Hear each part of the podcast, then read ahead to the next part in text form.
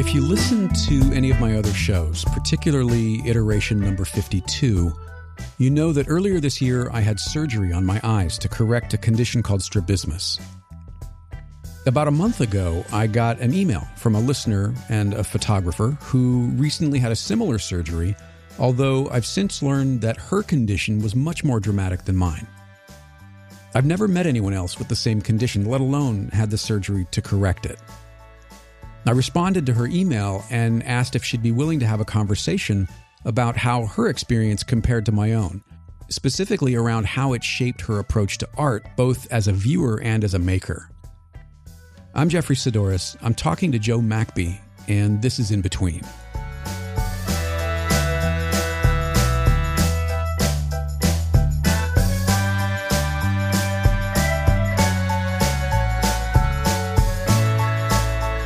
What are we going to talk about today, Jeffery? Well, what are we going to talk about? A day about? in my life? A day Or, in uh, your life. Yeah, no. I want to talk about work versus the work. Mhm. Um, but I think what kind of inspired the whole thing was the email that you sent me after listening to the episode about my surgery because you Mhm, you know you had mhm. the similar things. So maybe we can start there Yeah. and and talk about Yeah, that was super powerful. thank Mhm. you. Yeah, well, and and maybe more powerful for me because I'd just been through something similar. But Right. uh, you know, I wasn't I wasn't expecting it. I had just gone been going re- reverse chronologically with your episodes and came home from a, a day and uh, put it on while I was eating my lunch Mm. and just had to had to pause it and stop eating and and cry and then start it up again and then I I because I was going reverse chronologically you were talking about anticipating the surgery hmm but I haven't Which was code anybody for being terrified of the yeah. end. Yeah. Well, yeah it's incredibly scary Yeah. to have someone cutting your eyeballs Yeah. um, and putting that yeah oh So Yeah, how because- how was how was your strabismus different than mine? Because you, you, Well, it sounds like yours was much more severe. Well, I don't know you, and I haven't seen photographs of your strabismus, or and now I wouldn't see it because I guess it's been cured. Um, I was born with mine. Mhm. Uh, I was born uh, with hyperopia, rather severe hyperopia, which means that I was very farsighted.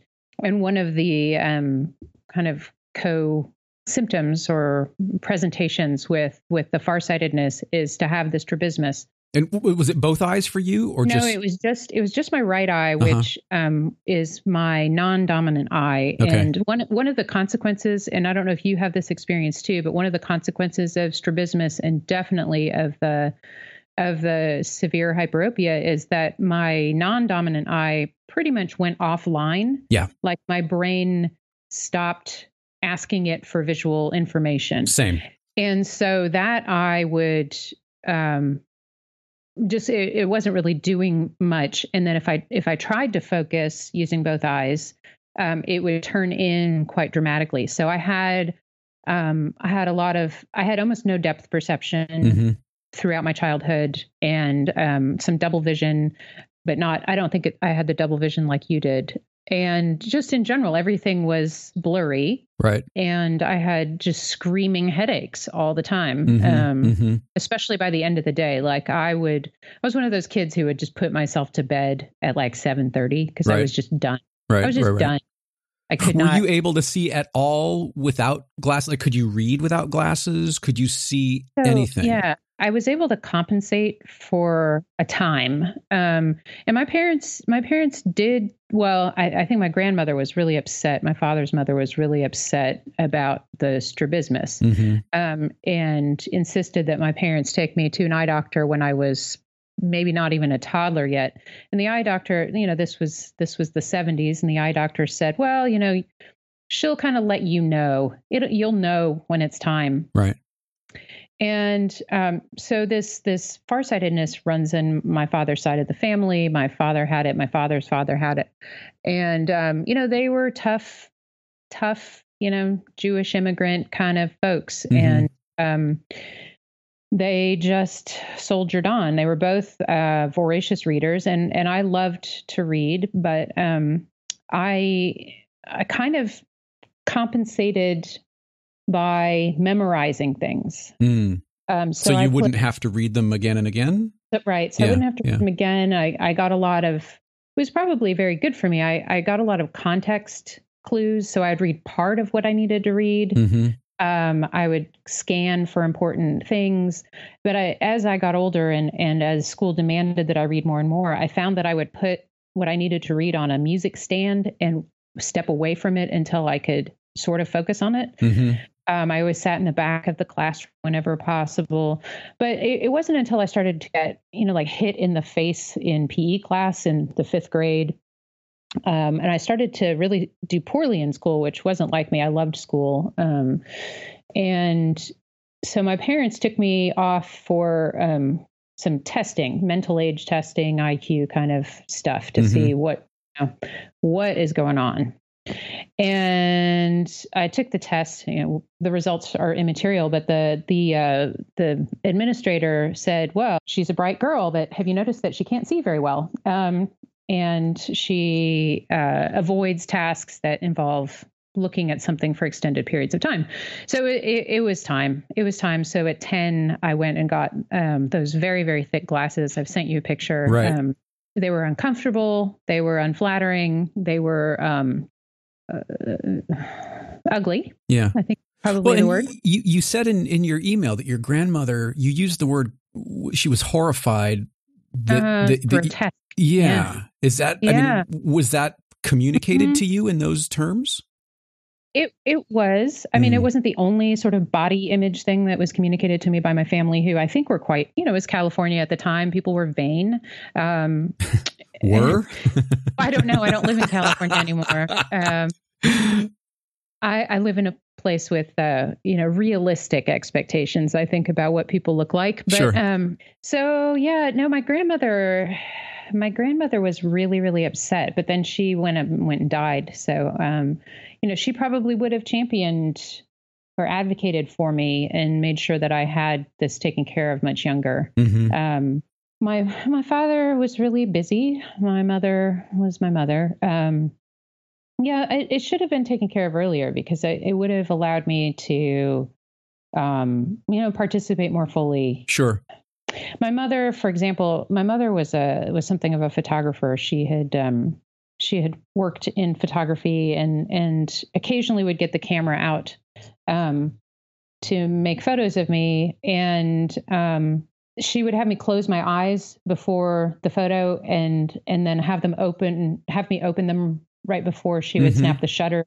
So they, they didn't have a chance to move, kind of thing. They didn't have a chance to yeah. cross because yeah, yeah. I wasn't focusing. Or she would you know, make photos in profile or, um, you know, have me look down or look to one direction or the other kind of thing. Mm-hmm. Um, so I had a really strong awareness. How did it affect outwardly how you experience the world? So it's it's interesting about that. I um I have some of these really early memories of light, like the quality of light and um, being really interested in light. And I, I talked with my mother uh, some years ago. I said, I remember this light, and I described it to her like this quality of light and and I described it to her and she said, "Oh, that was that was our our place in Sausalito. The light is is exactly how you describe it." And she said, "But you were 6 months old when we moved away from there." Hmm Well, I don't know. And then I went on to describe the light in the next place we lived, um, which was up on the hill um, with a view out toward the, the bay, out toward San Francisco. And I remember the fog and I remember how the fog would burn off. And I, I just remember how the light would change as that happened. And we had these big picture windows that that looked south. And I think that because I wasn't able to really focus on details I was very captivated by light. And then as I got um, exposed to more art, I was very drawn to bold colors, geometric shapes, things that were, I mean, I think that's pretty normal for kids because the eyes come online in, in a certain way. You don't have that precise, detailed focus early on. But I, I, I think it's, you know, what, six or 12 months, uh, babies are able to focus. But I never was, so I was really drawn to to very uh, you know bold, graphic kind of elements. Um, and because I had really poor depth perception, everything in my world flattened into two dimensions. Sure. And so now, as as an artist, um, you know, until my eye surgery, and and and maybe since in the last year, I'm I'm still kind of recreating that aesthetic, that way that I perceive the world, even all these years later. That I feel like I've flattened, that I, that I struggle to um, incorporate depth into my work, Mm-hmm. um, because that's just not how I. That's not how I engage with what I see. Well, and you shoot. I mean, you shoot pretty wide, I which do, which yeah. doesn't Mm. tend to flatten things out. I mean, I'm surprised that, given how you experience perspective and depth perception, that you don't shoot longer, so that it does. You do end up getting that compression and that flattening out. Well, that's an interesting point. I hadn't really thought about that. I'm really uncomfortable with long lenses. Hmm. Um, the longest I have is like an 80, like an 80 millimeter equivalent, maybe Mhm, 80, mhm. 85 kind of portrait lens, which I bring out if I have to. Like if I'm, if I know I'm going to need to make people beautiful, um, I'll get that lens out. But right. yeah, I, I don't know. That would be a really interesting exercise for me s- after the eye surgery to go out with with a longer lens. It might be completely shocking to to see how that perspective gets kind of compressed and and flattened out. It might be uncomfortable. You know. It might be. That that would be good though. Once you started to i mean you're, you're getting a little older now and and starting to make decisions around the kind of art that you respond to hmm did your vision still affect some of those choices and responses because i know it did for me it, it it's one of the reasons that i've been drawn to you know rauschenberg and rothko in Mhm. particular because there was there was Mhm. nothing I had to focus on. I could just Mhm. experience color, you know, or Helen Frankenthal or, or de Kooning or some of the, the big people that that for whom detail was not a prerequisite. Yeah, and I had the exact same experience. Um, and I don't know if we were just because we both grew up in California at the same time, if we were exposed to the same traveling exhibitions, Mhm. or if it really is a function of us of us having this kind of compromised um, visual experience.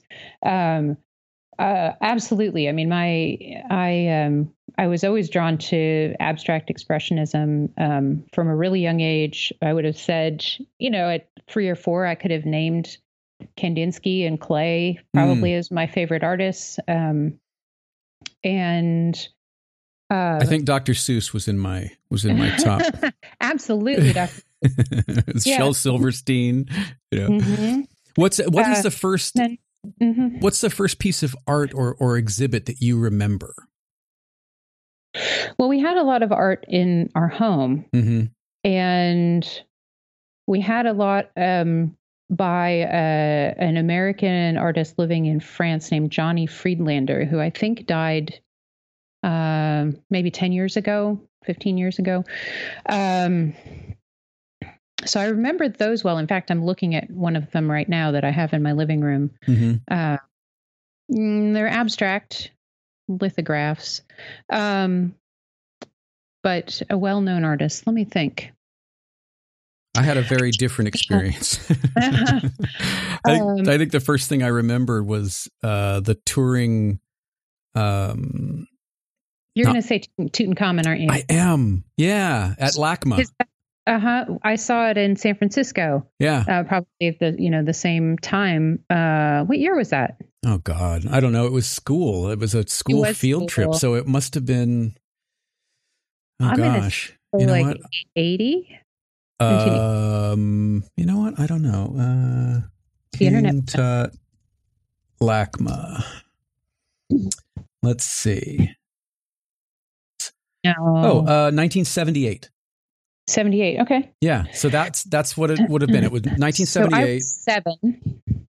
I was uh wait, what would I have been? 6 uh, 11. Oh my God, you're old. Thanks. Just kidding. oh, it's been a while since I've been reminded of that in a podcast, so thank you. Yeah. Uh yeah, so th- That- that, was that, that was the first huge thing. impression on me. I mean, I can remember. I remember it very vividly. Yeah. Um, but I, I don't know that I thought of other than it taking place at an art museum. I don't know that I thought of it as art because for me, art was something that happened uh, in a frame on a wall or Mm. as a sculpture. I thought I saw it more as like artifacts, I Yeah. guess. I, I was Um, late but- to the game in, in art. I, I mean, we had you know, paintings, yes, but they Mhm. were, you know, seascapes or buildings that you would probably now find in a thrift shop or Goodwill or something. They weren't. It was couch art, you know. I have friends who collect that. so- Yeah. No, I mean, no disrespect, because now it's coming back. But it. I, I didn't know anybody by name until probably high school. you know Mm. because Mhm. i the the other than disney animators and Uh-huh. you know frank frazetta and boris vallejo and and you know sort of sci-fi illustrators but in terms of I don't of, think you should discount that. I mean, no i'm not i'm not at all but but there are those who who you've read Dan Winters, absolutely uh and he's he's going to say they they belong on the same and they do level. but at the Mm-hmm. time they were they were genre artists and they were not Mhm. considered art with a capital a hmm even though they influenced and affected, you know, culturally, uh, I think j- just as much as as some of the big people who we would we would kind of refer to now. hmm Um, but I didn't know any, you know, I didn't know de Kooning or Pollock or I mean Mhm. m- maybe Monet, Van Gogh, Picasso, maybe. Maybe. Uh, Did you see that exhibition of the Impressionists that that went through in the early '80s? Because that's the one that really made a huge impression on me. Um, Not that I remember. I think I think that I responded to it because it gave me, uh, you know, as I said, I was really drawn to the, as you were, to the color field artists, Mhm. and and my mother always liked impressionist art, um, but I didn't I didn't really grow up with any of it in my my landscape, Mhm. my habitat. But um, there was a exhibition in San Francisco. I want to say I feel like it was the year that um, Jenny, what's your number? Eight six seven five three zero nine. Tommy Tutone. was on. Yeah. because I have I just have this memory. I, maybe I've conflated to memories, but I have this memory of like us singing that song on the bus to go see the Impressionists, and so I felt. I mean, at that point, I was wearing glasses, but I felt like, and I and I should say, the glasses only did so much. It wasn't Mhm. like all of a sudden I had this 20/20 vision. No, all of a sudden I could read, but I still had headaches. I still had poor depth perception. I was still getting hit in the face with balls in PE, you know, the whole story. But um, just the back to the art. uh, I was so I was 1981, so- by the way. Thank you. Yeah. 19, was was was the the Jenny, yeah, Tommy Okay. Tutone. yeah, so maybe it was maybe maybe I was 10 years old. Maybe I hadn't gotten glasses yet. But I remember the I remember that I just remember not wanting to get back on the bus. I remember wanting to live with that work. I remember in particular the Georges Seurat, the the afternoon on the island of the Grande Jatte or whatever it Mhm. is. Uh, you know the classic one with the woman with the bustle. Yeah, and sure, the, sure, sure. The point, the The pointillism, yeah, yeah. It's and it's massive. I don't know if you've seen it in person, and that might not have even been there. But in my mind, like that's how I remember seeing Seurat and seeing like that approach to uh, representation. hmm That Interesting that you would pick that out because it's arguably a lot more detailed than the other things that you've mentioned. well, and I think it made such an impression because I never would be able to do that. I Mhm. never would. I mean, to this day, I don't know if I could do that. I can certainly see well enough to do it now, but um, at the time, I mean, there was just no way. So I was fascinated with it for that reason, maybe. I wasn't, I was raised with an appreciation for art and music, hmm but, um, and my, you know, my grandfather thought everything that I did was just beautiful. Um, and he was an artist, my father's father. hmm Uh, but he died when I was quite young, and I didn't have, um, you know, professional art or the artist's life or any of that, or even professional music modeled for me. And it was it was never something I thought of. I thought of art as something you did in school or something you did in your room on your own, mm-hmm. um, and then something you went to the museum and looked at or the gallery and you looked at.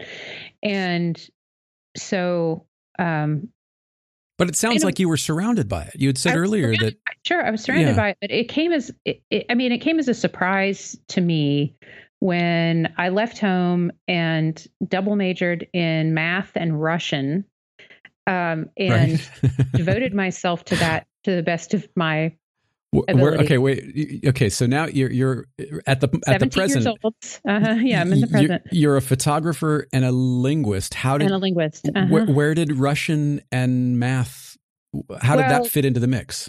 Well, yeah. So this is my point exactly. Like I I didn't know I was an artist. I didn't right. even know I was creative.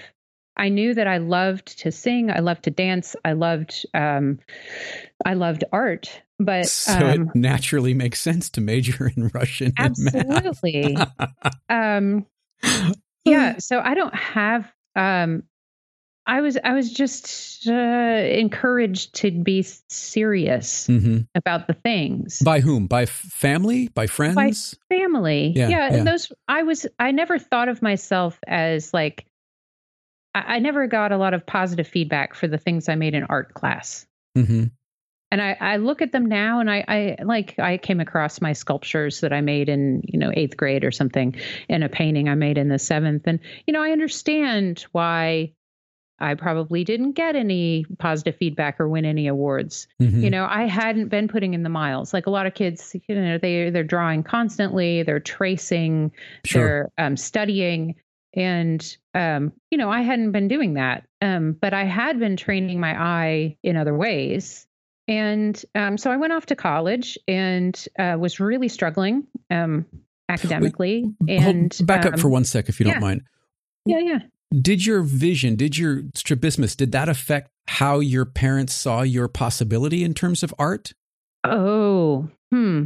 I think that my parents never considered my possibility in terms of art. In fact, hmm. if we fast forward from the time I left home to several years later, when I had, by this time, I had discovered photography and had abandoned all quote unquote serious pursuits, mm-hmm. um, I came home uh, for a visit triumphant, jubilant, because I had gotten a full scholarship to art school still never having taken an art history class, never taken, never majoring in art, nothing. So, you know, I had done this all by myself. And I came home and they said, you know, what do you think you're doing? You're not going to, not going to go to, you know, blankety blank art school. Um, Did they really know, say blankety blank? Um, I don't know what they said. they might have. Were they cartoon characters, I... your parents? I wish. Oh my gosh, I wish. Uh, no, my parents, my parents my parents were um, my parents are very formal, very serious people, and um, no child of theirs was going to become an artist. Was but you had an artist in the family, did you not? My grandfather was an artist. That's right. Um, so how how was and, his work negated? Well, he um, he taught drafting. Mm. He hmm. had gone to architecture school and he taught drafting. And then, you know, in, in his retirement, which was lengthy because he lived to be almost 100, wow. Uh, he painted watercolors. And I'm looking at one of his watercolors of Tiburon right now. Mm-hmm. Um, uh, and so I grew up with his his work around me too. But, but your uh, parents uh, didn't see the value in that no, somehow. No, they saw it. I mean, my parents were very creative people, but they saw it as like a hobby. Mm-hmm. And you know, my father, my father came of age in the Depression um, and had wanted to be an academic and and uh, study comparative literature. And you know, he was the only child of Jewish immigrants. And of course, this was pre World War II, but there was a lot of anti Semitism. And, you know, it's like we haven't come this far for you to, you know, be an academic or for you to be a creative type. Right you're going to med school and becoming a doctor. So hmm. I think you know there was a little bit of and he and he also you know he he was a beautiful singer and he sang all his life and it was music that brought my parents together. It was how they met. But that was always something you kind of did on the side. Like hmm. it's lovely to be an artist, but that's not yeah, what you on the weekends do with your life, right? Yeah, it's yeah. on the weekends, exactly. So that was the message I got. Whether that was what they meant to tell me. I don't know, but that was my interpretation of their message. And, you know, in reading Art and Fear and in reading The War of Art, I feel like I had probably um, internalized a lot of messages from society and from my parents, but also used their, you know, I did kind of spring it on them, but I used their reaction as an excuse to to hit the eject button. Like, oh, well, maybe maybe they're right. Maybe I shouldn't go to art school. Maybe I don't hmm. have what it takes. Maybe maybe you know the imposter syndrome stuff that sure. I had that I had been deaf to sure because I didn't know I just like literally I just stumbled into a dark room one day like I had no and it was not a deliberate thing like um, you know maybe this Russian and math thing isn't for me maybe I'm really a photographer no it wasn't like that it was just literally stumbling into a dark room falling in love with it and devoting the next 18 months to it or 16 months until I got this scholarship. And then it was like it was like a switch had flipped. And yes, I've talked with my therapist about this. It was like a switch had flipped. Um, you know, like all that imposter syndrome noise just came in. Like, mm. oh, well, my parents are, you know, they're adults and they're smart people. Right. And they became the voice of resistance for you. Right, exactly. Yeah, yeah, and yeah. so I never took another photograph until two and a half, three years ago. And that was, but now when was your surgery? Uh, my surgery was uh, a little over a year ago, at okay. the end of last uh, last summer of last year. And um, so my surgery was very different from yours because the the strabismus wasn't the focus of, pardon the pun, focus of the the correction. What they were hmm. correcting was the the extreme farsightedness and as a, a happy byproduct, the strabismus the, would be corrected as well.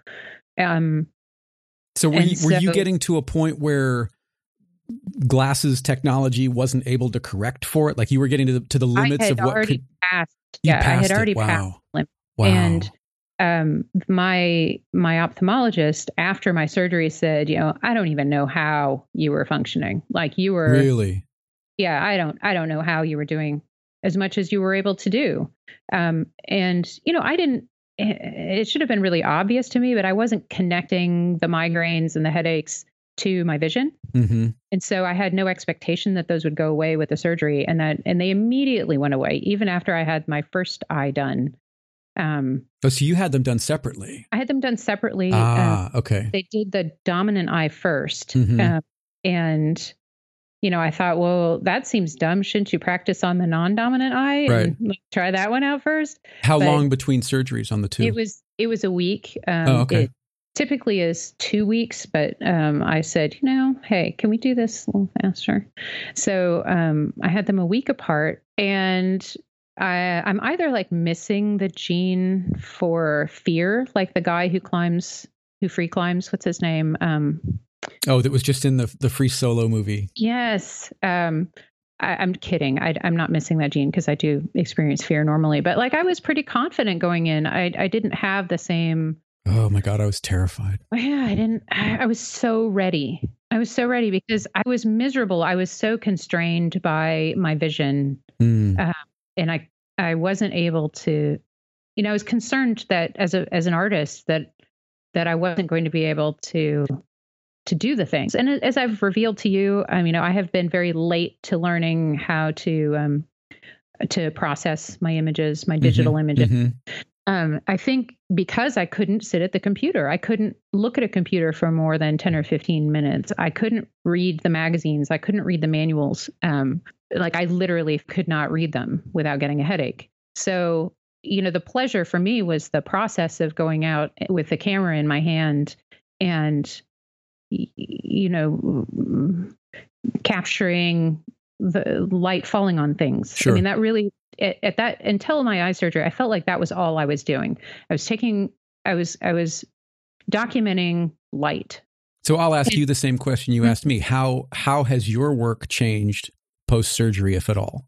Well, I think it's uh, at first I'm not sure it did. I mean, mm-hmm. you've seen you've seen the project that I did um, about I guess two months after my surgeries, I had a little portfolio of things called New Eyes, and it was the first images I took after my surgery when I had only one eye done and was just pointing my camera, not even sure.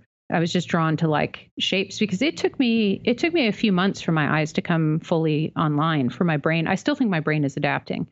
But um yeah, it was a while before before my brain and eyes learned to perceive harmoniously. Mm-hmm. But yeah, so I, I had an opportunity to go to the Pine Mountain Settlement School, which is a magical place in deep in the mountains of Kentucky's Appalachia, and um, it's uh, you know built by Italian stonemasons in this this setting with the the hills all around, and the light kind of you know comes in, um, bouncing off of those hills and into the valley. So I was there for a, a weekend, long weekend workshop, and just kind of like devoured the place in a sense. Like I just could not, I could not make enough photographs. Right. Like I was insatiable with it. So I feel like that was the first where I was, I was starting to make photographs that were about something instead of of something. Right. And and but they're still very much about the light. I mean, I'm looking through them now, and very, very much about the light. Yeah. You are you, the light is still the star of the show in yeah. in many of the photographs here. But I feel like that was the first the first time where I felt like my work could be more about than of, mm-hmm. and I feel like that's been the gift that this eye surgery has. And it could just be I'm maturing as an artist, but that that I feel like my work now is increasingly about things and less of things. And I'm less concerned about having being inspired by the light and more inspired by the ideas. Um, what was the the last project before your surgery? Pine Mountain is the first. What uh-huh. came directly before Pine Mountain? Mm, Cuba might be the thing that because Cuba was about six months before my eye surgery. So my photographs from Cuba might be the best representation of what I was doing right before. Mm-hmm. But that wasn't really a project. That was just, you know, me in Cuba with a friend. Right. And I occasionally made some photographs. If I'm looking at these, and I hope this doesn't come out wrong, the, the pictures are flatter. Mm-hmm. Which ones? Uh, Cuba. The Cuba uh-huh. pictures, uh-huh. yeah. they, they oh, yeah. feel like there's there's less dynamic range. There's less mm-hmm. between the light and the dark, where they are they are about they are about the place versus the the Pine Mountains shots feel more like about they are about the light. Mm-hmm. Again, I don't mean that offensively at all. They're just an observation. I, yeah, I'm not offended by that. Um, well, and and it's really hard to compare the light in Cuba in December yeah, sure, to sure. the light in Kentucky, the mountains of Kentucky in October. But um, some of it too could be the film simulation. So for at Pine Mountain, I probably was running classic chrome mm-hmm. on my Fuji, and then in Cuba, I was just in standard, and I have done zero post processing to either of those photographs, uh, either of those bodies. They're they're 100 percent straight out of camera, and and that is perfectly okay, regardless of what you read online. Right. Thank you. Yes, we've had that conversation. That was very liberating, by yeah. the way, just to hear that from you, because I know that you you know you are a student of the things Right. Um, and to me, that um, sometimes goes along with someone who takes advantage of a lot of the processing opportunities. I have not. I'm not acquainted with your your photography work. There's not a lot to be acquainted with, really, and mm-hmm. most of the time, you're depriving the world. Eh, I don't know about that. If if I'm not shooting JPEG, if mm-hmm. I if I am shooting RAW, I will bring the raw files into Capture One and apply some sort of preset, some sort mm-hmm. of uh, the the film styles that I've got are terrific, but I you know I use three or four of them, and then I'll make local adjustments, play with a curve adjustment, mm-hmm. and that's it. Mm-hmm. mm-hmm. I mean, if I spend more than a minute or two on a photograph, that's a rarity. You know. And, Do you think that that relates to your vision too?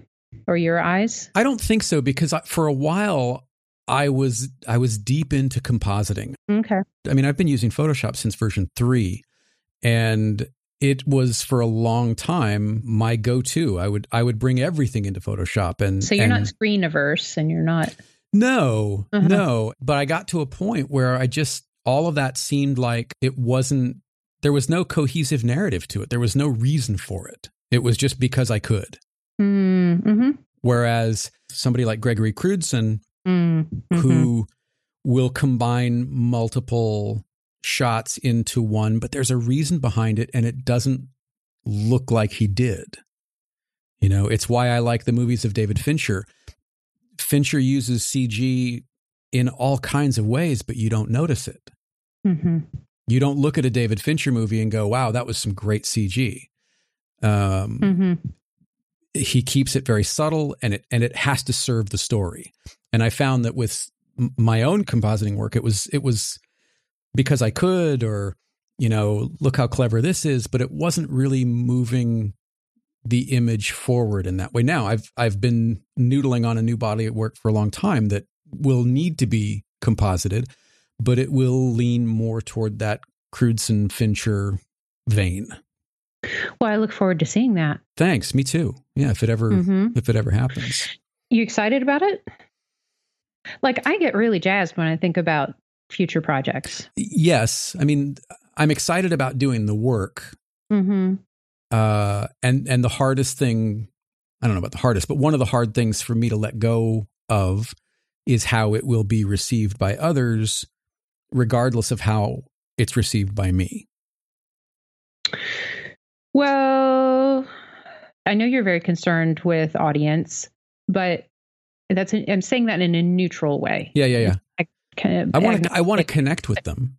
I want to connect okay. with an audience. But I, I, think too, like you, you are so um, you're so interested in process, and I think you derive a lot of pleasure from process. That's my impression of you. Yeah. That I think if you found um, ways to motivate yourself to be in that process more, um, that you really make a lot of inroads quickly. I think you'd get moving on some of these projects more quickly than you even realize and um, that that would feel really good and whether you you know commit to a week of posting every day or once a week for a month or something just like find a way to have a, accountability to to an audience or not to an audience but certainly to yourself mm-hmm. like to get to get moving and and and I think if you want to approach it from gee I wonder what these new eyes can do um, you know, do it that way. Like, you know, you and I are still trying to figure out what what our post surgery eye surgery art is going to look like. Yeah. Um, yeah. I mean, I think that's exciting. Fair, like, it is exciting. Do it. do yeah. it. Yeah. Do it already. what, what, focus. exactly. yeah yeah, I, am I'm, I'm curious to see what it looks like, and I you know the the last several months have been sort of retooling what I expect from myself and what I want to focus on moving forward, and mm-hmm. and you know we'll we'll see how it how it shakes out. I'm I'm you know uh, uh, I'm you know several months post surgery, and I still wake up every morning and go look in the mirror to make sure they're straight. Oh yeah, yeah. Yeah. Yeah. Uh, or I'll ask Adrian, are I, they still straight? totally understand. Yeah. She'll said, yes, they're still straight. Stop. yes. But how's, how's that affecting your identity too? I mean, do you feel, do you feel d- different? Yeah, I do. In fact, one of the, f- I have a friend who, um, and I, have spoken about her many times. She's a, a, paper conservator at the National Gallery, and oh, she's yeah. mm-hmm very intimidating to me. And I, I have found that pre surgery, I wouldn't look her in the eye. I mm. would I would be off axis or I would be looking at something else whenever we would have a conversation.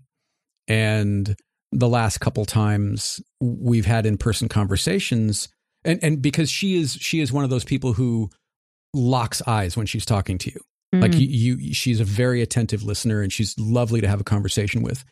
And so I have found that that that post surgery, I now am more locked into in person conversations. Even talking to Adrian, I'm more engaged and and straight on instead of having to try and compensate so you don't see what I did see. Mm-hmm. You don't see all that I did see. Mm-hmm. You know, so I think that's been the biggest thing. And I think in terms of the work that I do, it's opened up the possibility and the opportunity to have in person conversations where I can feel like I'm in the moment and present in the conversation, not wondering or worrying about how you see me sitting across from me. Do you think do you think it's affecting your um, relationship with podcasting? Does it want to make I think you change? It, yeah, I think it will much time you forward. devote to it. Yeah, absolutely. Mm-hmm. Absolutely. I mean, the, the the the next show that I'm launching in 2020 is all in person. Mm-hmm. It's not going to be Skype. It's not going to be remote. It's going well. I mean, I say that it's not going to. Be the intention is not to do it remotely. The intention is to have all of these conversations in person. Uh, and will they be on YouTube, kind of in person, or will they still just be no, audio? they'll, they'll still just be audio. My, Uh-huh. But you'll have them. I see. You'll have them in person. Yeah, my my love affair with audio is deep. I mean, I Uh-huh. I grew up listening to radio and listening to DJs who played what they want and had opinions and beliefs and thoughts and it wasn't a playlist culture then. It was it was freeform radio and and you listened to these guys and girls because of who they were and because of what their tastes were and what they thought about things, you know. And They're influencers. Absolutely. Before Mhm. there were influencers. Mhm. Yeah. I mean, you're listening to to Joe Benson and and Meg Griffin and and you know all of these people that that kind of affected not only the music but they you know they were newscasters they were social commentary they were they were all of that stuff and there's a different quality to a conversation that happens in person than does over Skype, uh, over the phone, whatever it is. And I want to explore that as a new body of work. You know, Do you think? Do you think that it's the since the eye surgery, you'll uh, reevaluate your ambition level with regard to podcasting or just in general? in general? like, like what is possible for you I think if- so. in your own mind? I mean, I think that Mm. on on a on a in a large degree, I've hidden behind Skype and you know podcasting remotely because I've been uncomfortable face to face, especially with Mm. strangers. I mean, people that I know and and people that have been in my life for for a long time. You know, you feel like those people are more forgiving, Mm-hmm. but having conversations with strangers especially lengthy conversations where where you have time to sit and look at me and realize that something's off something's not right about this guy you know visually speaking um Mm-hmm. i think that has changed dramatically. And i think my desire to to explore that is 100% a result of of the success of the surgery. Mm-hmm. you know? I mean it, it is it is like getting a new pair of eyes. It is like getting you know a, a, a new sort of you know not to be overly dramatic but a new lease on life. And my my surgeon when i mean i've told this story i was terrified going in i i was ready to pull the plug i was ready to Mhm. go home I, forget it i'm not going to do this i'm terrified and you know i like i said i've told this before where she knelt down beside me and she said don't worry i'm going to change your life Mm-hmm. and she did Mm-hmm. hundred percent. You know, so to to anyone who is out there who is listening, and I've gotten such wonderful email since talking about the surgery publicly from people who have been in similar conditions to ours, similar situations to ours, where their their either their quality of their vision or the strabismus that they have have uh, endured has gotten to a point where they can no longer endure it, and Mm-hmm. to hear that it that it can change, that it will change.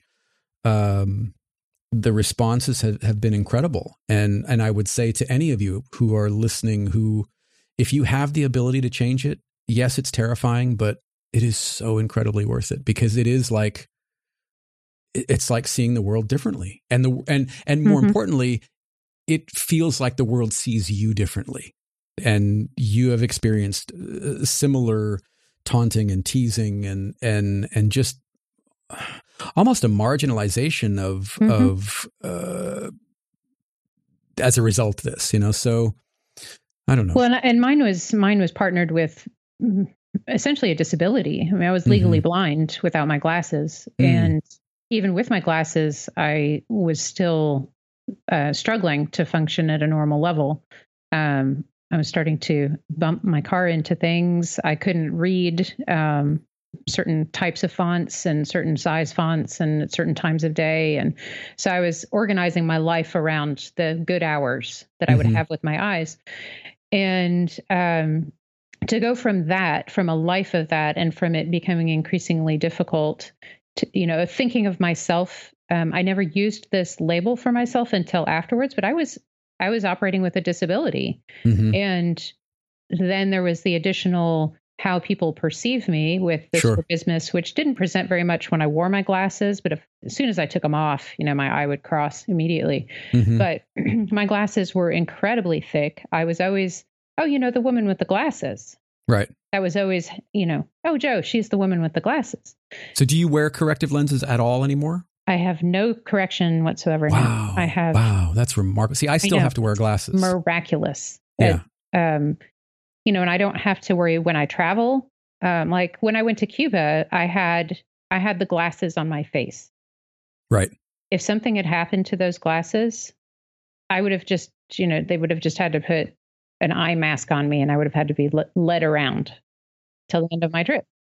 I, uh, you know, and that was my biggest. I wasn't worried about any of the other things that wow. you know you might worry about going to a place like Cuba. That right. was that was the it only was only was, what if my glasses break? What if my glasses break? Because I couldn't. It, my glasses were a thousand dollars. Oh my just, gosh! Just the lenses alone were like 600 and something dollars just to get wow. the lenses. And then you want some nice frames because you wear them on your face all day, right? Right. So, you know, $1,000 for a pair of glasses. I didn't have the money. I'd rather spend the money going to Cuba than on a second pair of glasses to stay home, you know? Right. So I made that choice. um, well played. But, but now, you know, no contact lenses, no glasses, no reading glasses, no nothing. No, I, but the weird thing is I can't wear sunglasses. Really? Why? Yeah. Something about um, that I require a lot of contrast um, oh. to to have the binocular vision. So once I I put a a tint in front of my eyes, it reduces the the contrast, and it's almost like I've gone blind. It's really? a really weird thing. Yeah. Wow. Yeah. I can wear like very light amber tinted right glasses and this is something I might start experimenting with now that it's been over a year since my surgery. But you know, I'm it makes sense. You've just had eye surgery, put on dark glasses, and I put the dark glasses on and be like, where'd the world go? Mm. Um, but yeah, it's uh, you know, I I'm still I still you know, I, I, sent you that picture of of me as a child. That that little girl is still inside me. Mm-hmm. That the little girl with the crossed eyes, whose grandmother thought she was ugly, and whose mother you know, wouldn't take a lot of photos of her. Mm. I hmm. look at, you know, I look at how richly documented my parents' life was before I was born and then how few photographs there are with me in them. Mm. And I know that's because of my eyes. Yeah. And and that hurts. Yeah, how could it not? And then, you sure. know, I have all those photographs. I have all those photographs with the the big glasses and I am miserable in those photographs. Like I, you can tell that I don't feel well. I don't feel like I can engage with the world. I'm not like looking at the photographer in a natural way. And um, and then you know I I got into uh, an age where I could make decisions for myself, and I started to wear contact lenses and sort of function with those. But you know I I'm still I'm still that little girl on the inside is it subsiding? You know, so uh, as yeah. as we get further post surgery, does that little girl? Uh, yeah. yeah, but it, I I don't want her to go away too quickly because I feel like it's it's it could be very fruitful with my mm-hmm. work. Mm-hmm. I think mm-hmm. it's something that I'm still wanting to explore in my photography, um, and it was kind of funny. I um I had to uh, liquidate the contents of my parents' house this year, and um, the that's an awful process. It is an awful process. Yeah, it's and a horrible process. I uh, my parents were um, my parents really enjoyed acquiring things. Mm-hmm. My mother was probably is probably a hoarder, um, and there was a lot of there was a lot of uh, redundancy let's just say. But so I was very backup over- copies of things.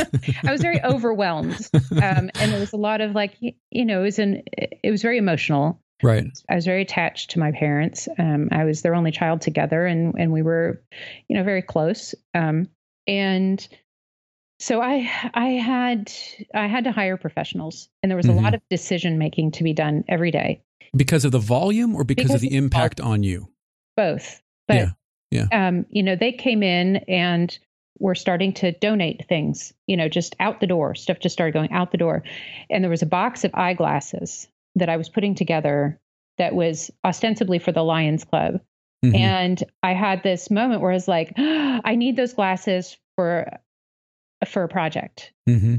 But they had already been donated. And I said, Well, I need to get them back. And they looked at me like, you you you can't get those back. It's like, no, no, you have to tell me which Lions Club. Where, where did you take the which box? Because I'm sure it's not too late. Right. You just have to let it go. I'm like, you don't work with artists, do you?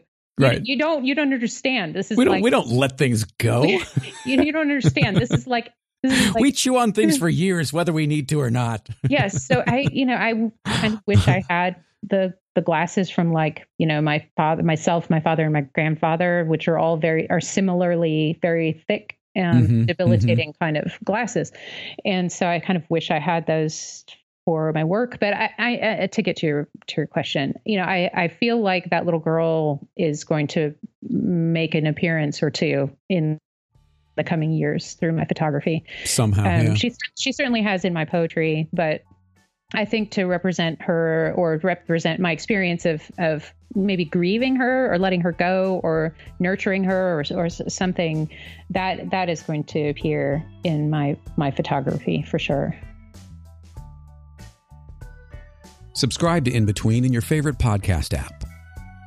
You can also get every episode of In Between, as well as my other shows, Process Driven and Iterations, all in one feed by subscribing to Jeffery Saddoris Everything. If you're enjoying the show, I'd love it if you'd consider leaving a review or a rating on iTunes or sharing it on social media. Connect with me on Instagram and Twitter at Jeffery Saddoris, that's J E F F E R Y S A D D O R I S, or on my website at jefferysaddoris.com. And just a reminder this episode happened because Jo reached out and shared her story. If you've got an interesting story to tell, email me at talkback at jefferysaddoris.com. I'd love to hear from you. And you can find Jo on Instagram at Jo Mackby. That's J O M A C K B Y, or by visiting her website at jomackby.com. As always, thank you very much for listening. I really appreciate you being here, and I'll talk to you on the next one.